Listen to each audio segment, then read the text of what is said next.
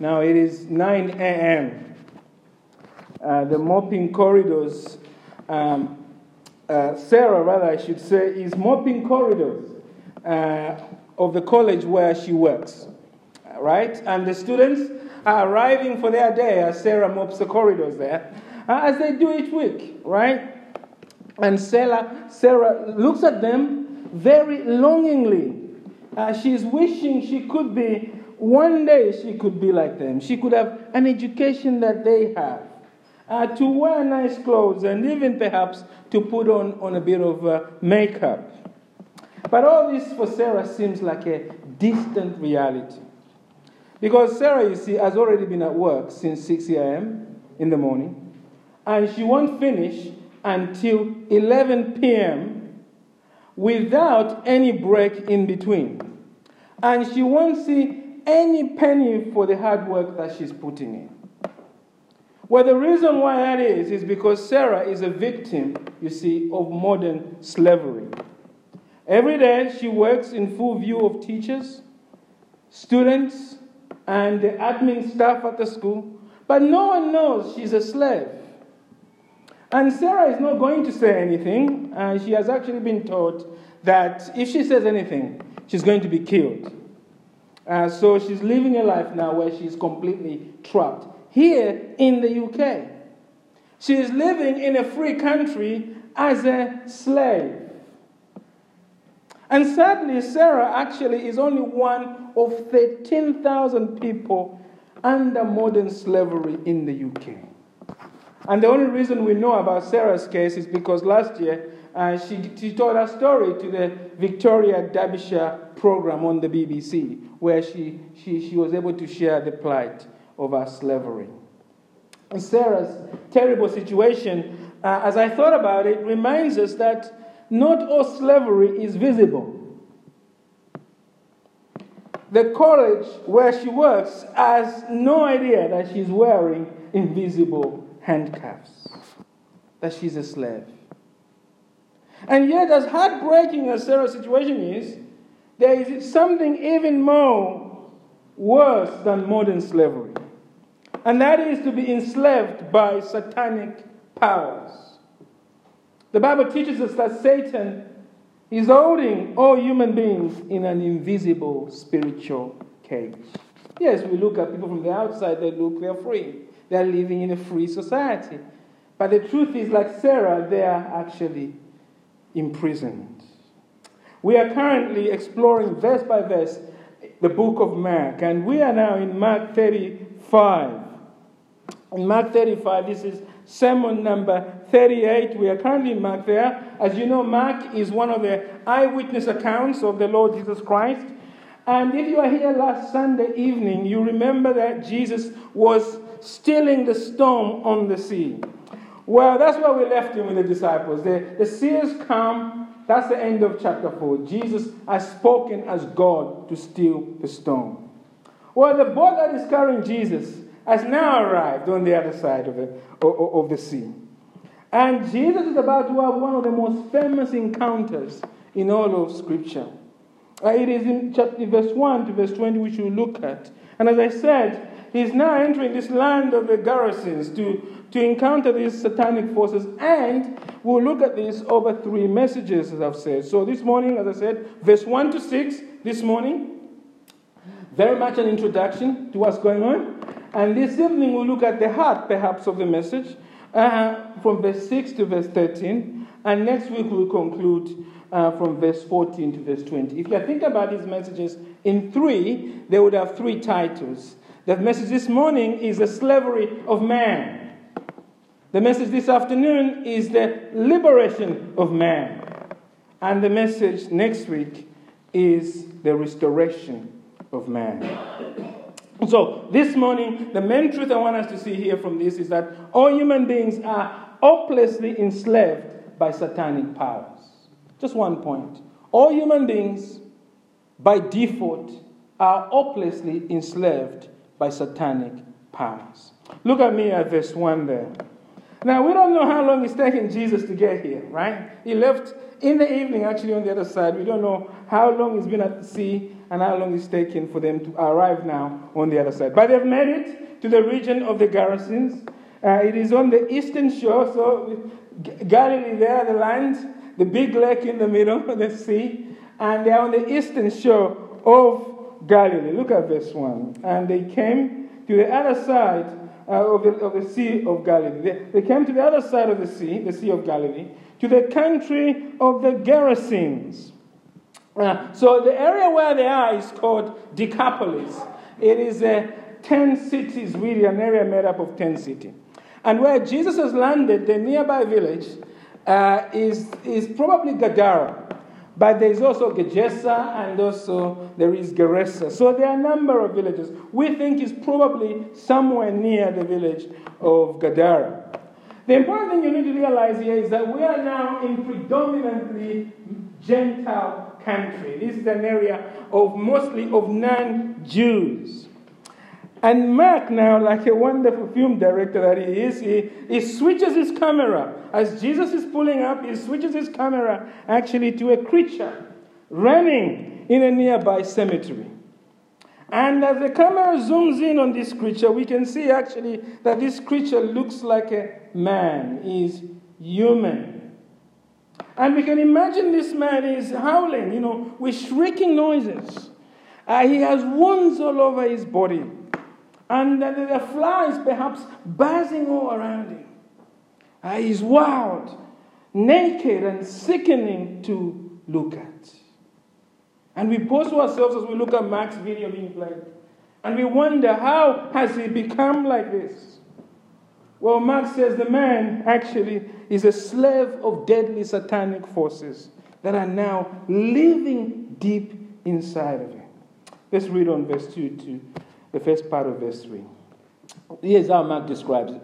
And when Jesus had stepped out of the boat, immediately there met him out of the tombs in this graveyard a man with an unclean spirit. He lived among the tombs. Let's just pause there and note here that Satan has taken a man who lives in a village and has driven him into a graveyard to live among the dead. And he has made this man become eh, almost like a ferocious, very Darwinian, ferocious animal, wild animal that cannot be chained a sort of incredible type figure, really. Look, look at this. Let's read on 54. This man, verse 3 says, he lived among the tombs, and no one could bind him anymore. He has Samson type powers, not even with a chain. For he had often been bound with shackles and chains, but he wrenched the chains apart, and he broke the shackles in pieces. No one had the strength to bind him. So he's living like this wild creature. And he's living a very filthy life, a lonely life, a painful existence.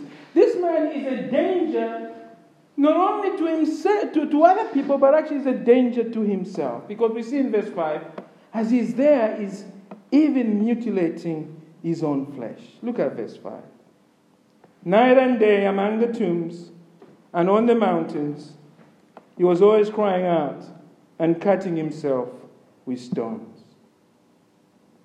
I wonder for you, as you look at this man, as you picture him in your mind, what does he say to you about this man?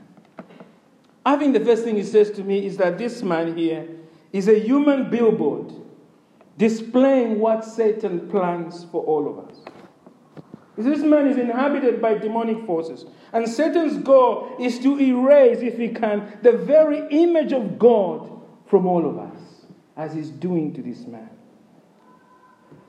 In recent years, there has been a rise uh, in the UK, especially among young women, uh, flirting with satanic powers. The Daily Telegraph last year did an article on this, and here is a quote from the Daily Telegraph. It says this, he says, witchcraft is becoming more and more fashionable, with thousands of young women picking up the ancient craft and learning spells in bedrooms across the country. One theory is that the Harry Potter generation has found real spell books, perhaps online. But really, the truth is that many of them see it as a form of mindfulness. It is more interesting than yoga, the article went on to say. This is the UK 2019. And it is not just witchcraft now people are into. Many people in the UK are increasingly turning to mediums and psychics in search of happiness. I'm always struck as I drive down to drop off my daughter to Old Bexley. I pass through the pub down there called the, the Anchor, I think. And it's very interesting that nearly every month they hold what are called psychic nights, where you can go in and, and, and get in touch with psychics and mediums. We have a whole host of television channels now, actually. You can turn on any channel in the evening, and you find they're just dedicated to contacting the dead. Now, we may laugh at that and we may think, well, they're just having a bit of fun. But we are seeing here, isn't it, that satanic powers are real. And one of the tragedies, actually, particularly for young women, it seems to be a problem in the UK for the young men in general, but actually globally as well. Because we see, I think part of the reason is music stars. Because when we think of music stars like Beyonce, we think of Lady Gaga, we think of Ariana Grande, we think of Kesha. It is impossible to watch many of their videos without seeing them depict explicitly satanic images. The Grammy Awards last year were known for that where, where, where the celebration of Satan was so present there. And a lot of things online, like Good Fight Ministries and others, document these things for us. As parents, you must be aware of these things, especially parents with young women. I'm just going by the stats, with young girls. Satanic powers, you see, in popular culture are now presented as neutral when you hear Ariana Grande being interviewed about, you know, contacting the dead and other things, she sort of presents it as a sort of exact, exotic side of herself, something that just is there to provide a bit of balance, to make our life more interesting. And of course, it comes from this idea, Eastern idea of where evil and good are sort of balancing forces. And many people in the West are tapping into this thing. Well, let us be clear for ourselves here this morning. The devil is not your friend. Neither is he a fiction of the imagination. It's real. And interesting enough, many people know that there, there is a spiritual realm because many people in the country, a lot of them believe in ghosts. The issue here is not the debate of the existence of evil. Many people are aware of it. The problem is that many of us, increasingly in our society, are comfortable with Satan. And the Bible here is clear reminding us that the devil is not your friend. His only goal is the destruction of your soul, and he won't rest until he does it, without exception. The Lord Jesus says in John 10, verse 10, the thief only comes to kill, to steal, kill, and destroy. And as we see here in Mark, Satan has a legion of demons or fallen angels. And these satanic powers enslave people by inhabiting and controlling them. And if you are with us earlier on in last year, you know we did 14 studies um, in the Bible study just looking at this issue. I'll simply say to you without repeating much of what we had learned over 14 weeks is that, first of all, not everyone is demonized, okay? But make no mistake, there are people right in this world, right in this area, even people that you may know, that may very well be are being animated by satanic powers, just like this tomb man here, this wild creature we have met. And some of the symptoms of the demonized are, are here for us in the scriptures. Here we see, look at verse 3 again, verse 3 to 5. He says he lived among the tombs and no one could bind him anymore, not even with a chain. For he had been bound with shackles and chains, but he wrenched the chains apart, and he broke shackles in pieces. No one had the strength to subdue him. Night and day among the tombs and on the mountains, he, he was always crying out and cutting himself with stones.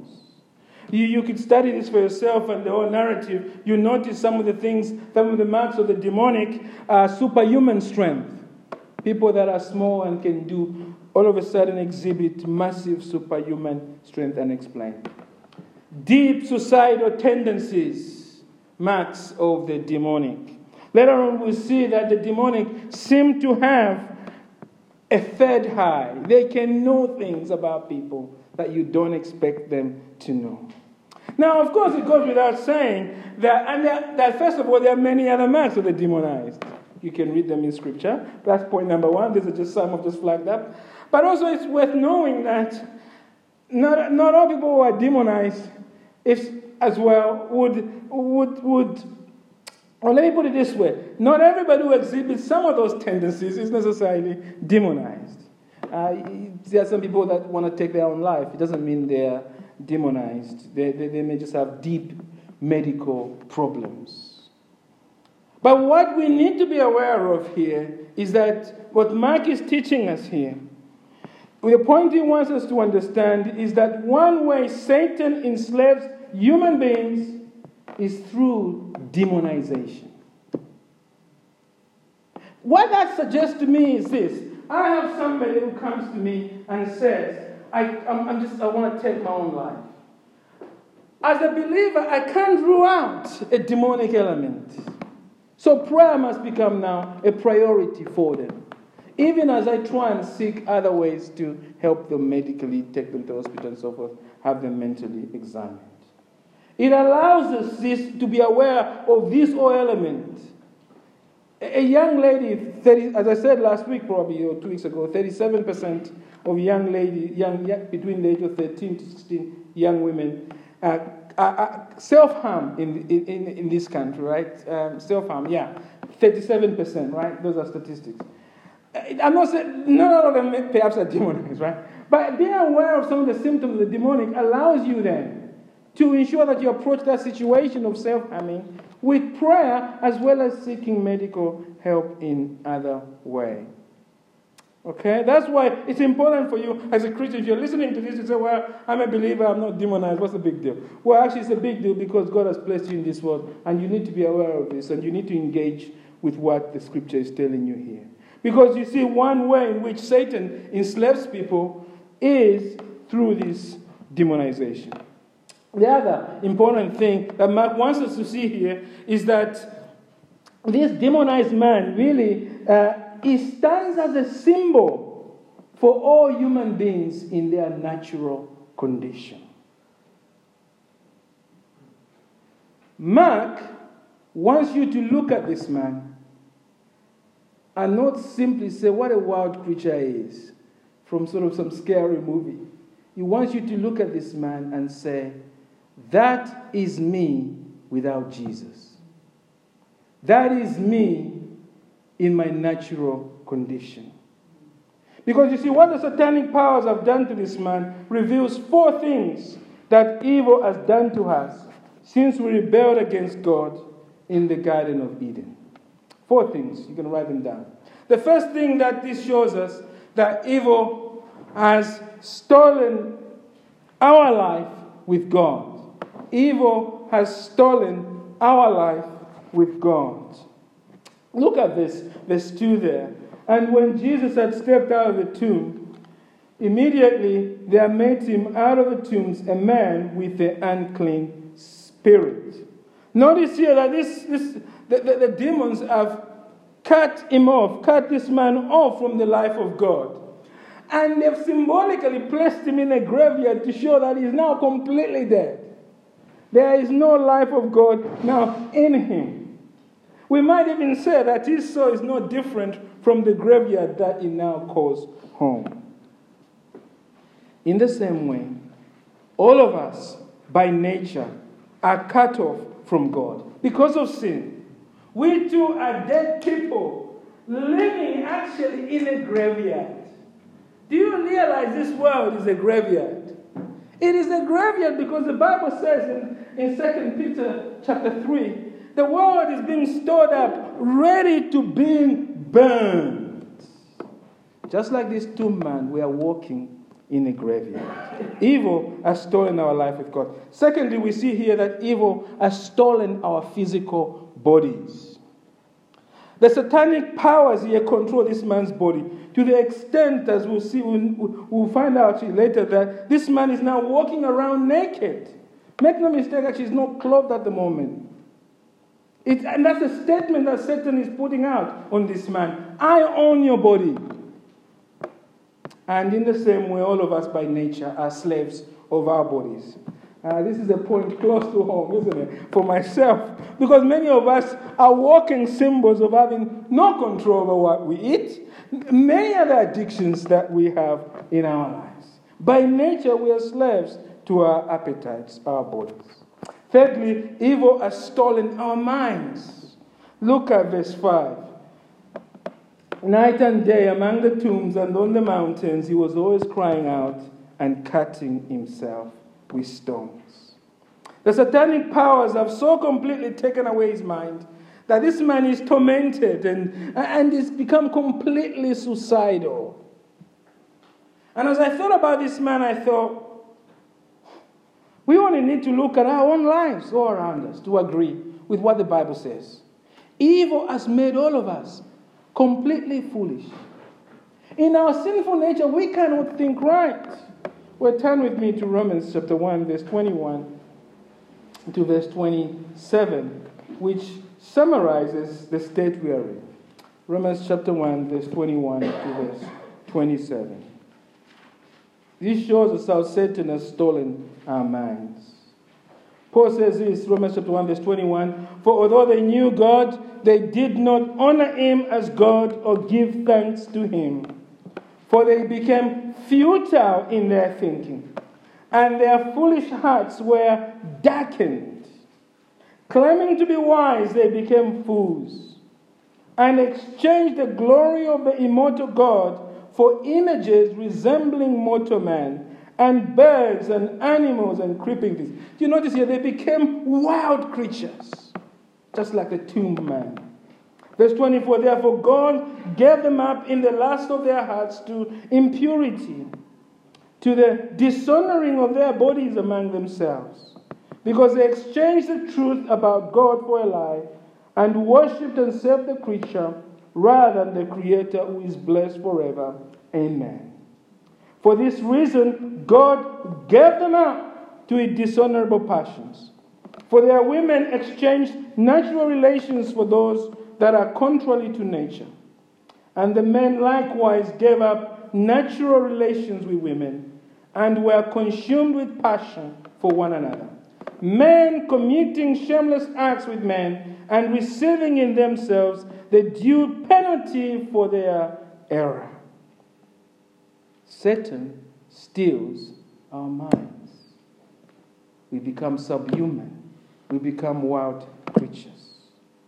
Finally, Satan has also not only stolen our minds, but also stolen our life with others. We see that. We flick back to Mark 5, but keep your finger on Romans. We'll come back to that in a moment. We see that in verse 3 to 4 of Mark chapter 5.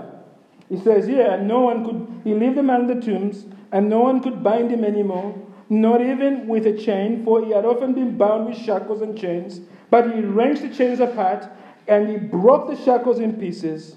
No one had the strength to subdue him. The picture is that this man no longer lives with his community. He is at war with people who want him banned.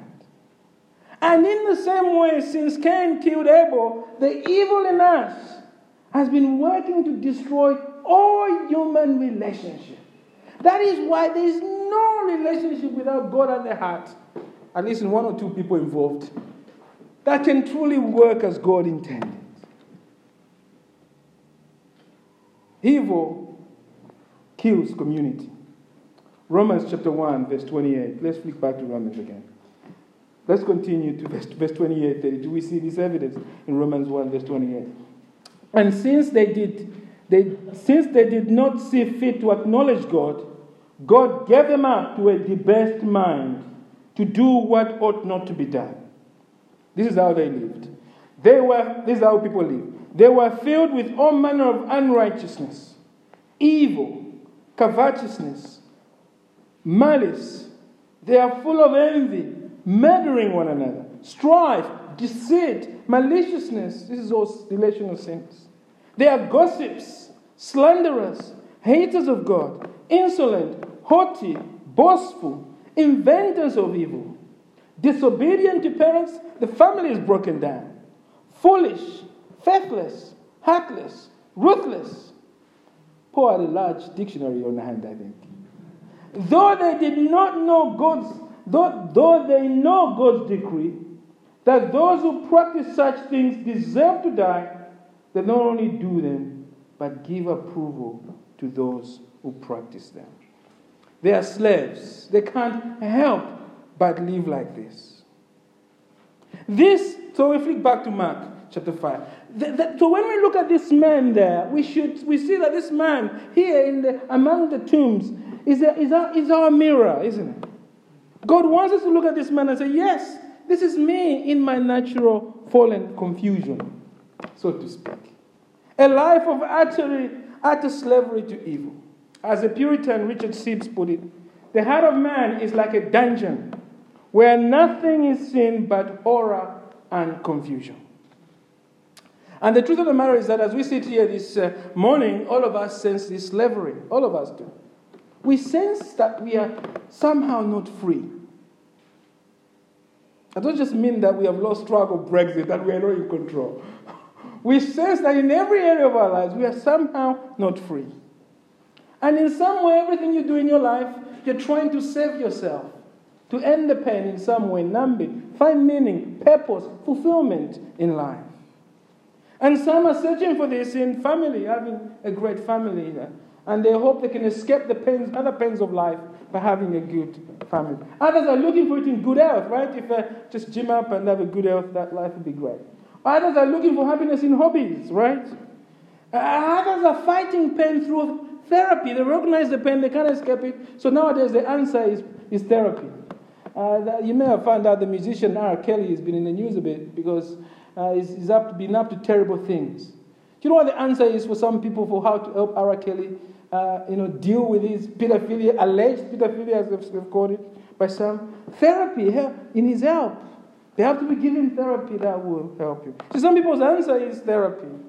Others, of course, turn to mindfulness and other things. Others are in search of UFOs and they're hoping if UFOs arrive, they will carry sort of some new technology that will finally save us and deliver us. Some are looking to science, isn't it? Rationalism. The rationalism, what they see as scientism, rather. They, they, they want, they think that science has all the answers and if we can just become more scientific, then our life will end. Our life will become better, rather, sorry. In fact, our life doesn't become better because it's already ended. Because none of these things can give us what can free us from this slavery. Our problem is much bigger than knowing facts. It is a real slavery to Satan. That is our problem. And deep down in our hearts, we know nothing satisfies us because we are slaves, just like Sarah, who we met earlier. We have tried and are still trying everything. The only person who can free us from our slavery We'll meet him this evening. But he's here in verse 6 already for us. And his name is Jesus. Let's read verse 6. Verse 6 says, And when is this man, right? Night and, verse 5 says, Night and day among the tombs and on the mountains, he was always crying out and cutting himself with stones. And verse 6 says, And when he saw Jesus from afar, he ran and fell down before him. You know Sarah, right? Oh, I said at the beginning. She was enslaved at the age of 16.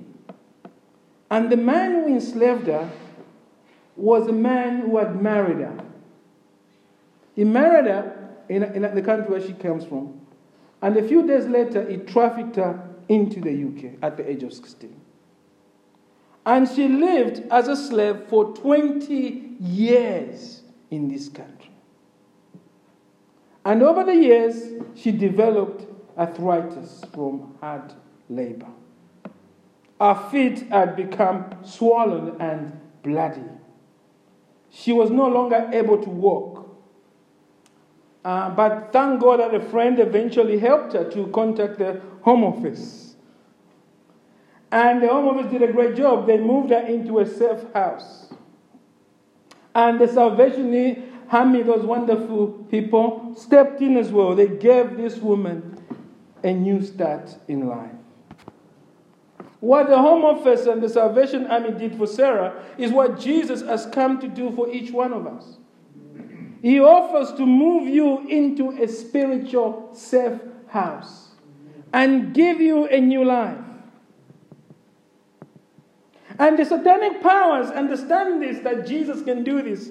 Because notice here in verse 6, as soon as they see Jesus, how do they react? Look at that verse. They fell down before him. Do you know the original phrase for that word, they fell down before him? Conveys reverence, worship. They are recognizing that Jesus they're standing in front of is their creator God. And this late this afternoon, uh, we shall see how Jesus deals with them decisively and liberates this man. And Jesus will do that because you see, the good news of Jesus is that Jesus is God coming to live under our slavery. And he lives under our slavery and takes on our slavery, as it were, and he takes that slavery to the cross. And he dies on the cross for your sins and mine. And he breaks those chains.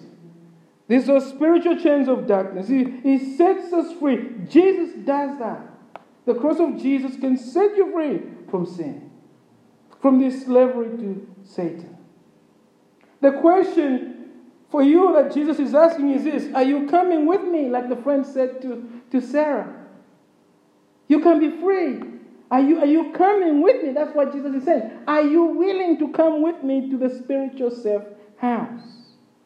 Because you see, because Jesus has come, there's no excuse to live under satanic slavery. You can be free right now forever. You can have your sins forgiven. You can live under His care and protection. And the question is will you surrender to Jesus? Or do you want to remain in a spiritual cage under Satan? You have to surrender to Jesus. But you see, true surrender to Jesus is not easy. Remember what I said about what sin has done? It's corrupted our minds. Evil has infected our entire being that we may hear sermon after sermon after sermon. And we still want to cling on to Satan's jacket. Our slave master, our slave master, we still want to cling on to him. Jesus is saying freedom is here, but we still want to stay slaves. It's like sort of Stockholm syndrome, isn't it? Where people fall in love with their captors. Sin does that to us. And I've seen people, they can say verbally that, so it's, it's because of sin, we can say verbally, I surrender to Jesus, but we may do it without any real deep conviction. Children are often like this, having a daughter here, it's me to see. daughter, my daughter often say that she's, she's sorry about something. But of course, tomorrow she'll just repeat it and do it. And of course, I remember she didn't really mean it, right? So many of us are like that. We may surrender, but without real meaning it. We may surrender to Jesus, but only because we want, the other reason is that we surrender to Jesus, only because we want other people to like us. And often this happens. I've seen this danger of family religion. And so, for example, I was speaking, I was I had a story this week of, of, of a man who's thinking of trusting Christ, uh, apparently, and the wife said, she doesn't trust in Jesus, says, it would be so easy for me to trust in Christ if the man did it, if my husband did it. She's waiting for the husband to repent before she then repents and trusts Jesus. And of course, that's no repentance. Many of us have what I call a surrogate faith. It's a danger for husbands and wives. Because the, wife may have true spirituality, but the husband just clings on in the name of Jesus. He has no real faith in him. And I don't want to pick on husbands. The same thing for wives as well. So each of us have to ask ourselves, is my trust in Jesus my own? It's very easy to see where people come in pairs. So, so you must ask yourself, do I have an individual trust in Jesus? Have I truly repented on my own? Is my faith my mother's or my own? Is my trust in Jesus my husband's or my own? Is my trust in Jesus my own or my child's? True surrender in Jesus means you must Come to Him on your own. Admit you're living in darkness. And ask Jesus to set you free by His death on the cross. For you, friend, for you, not for your for, for the other person in your life. It is you coming to put your full weight on Jesus, leaning on his cross. Ask him to set you free, and he will do it. He will give you his, a new heart by his Spirit. And I want to ask you do you know something of this individual trust in Jesus? Have you truly been delivered from satanic powers? Or are you just clinging on to Jesus because of family religion? Have you been individually brought into the kingdom of God? Is your faith your own?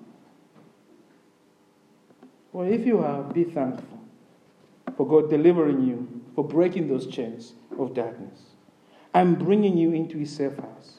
And how do we thank Him? Well, I'd like to suggest that one crucial way we thank Jesus for giving us freedom is to go tell others about it. Do you know when Sarah was rescued?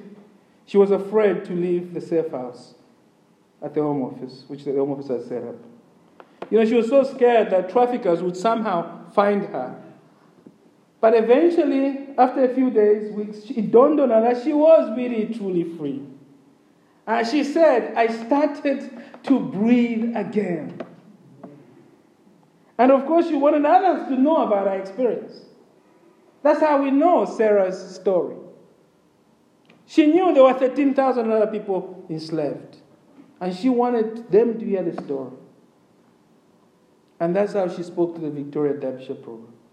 And as I thought about that woman, I said, the same is true for those who have entered Jesus' spiritual safe house.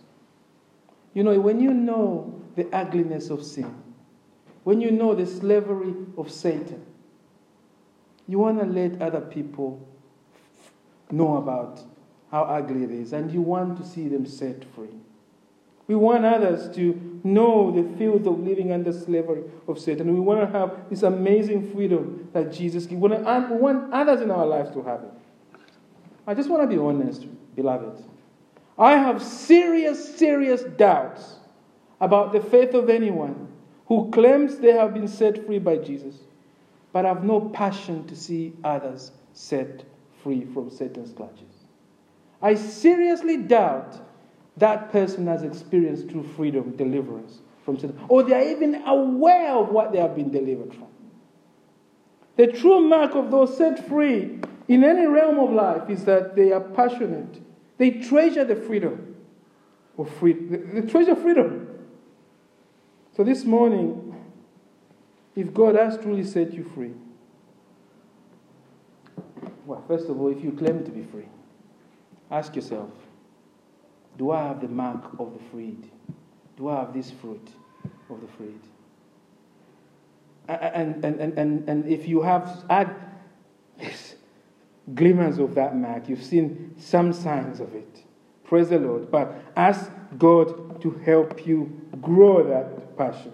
Be more intentional in seeing people set free.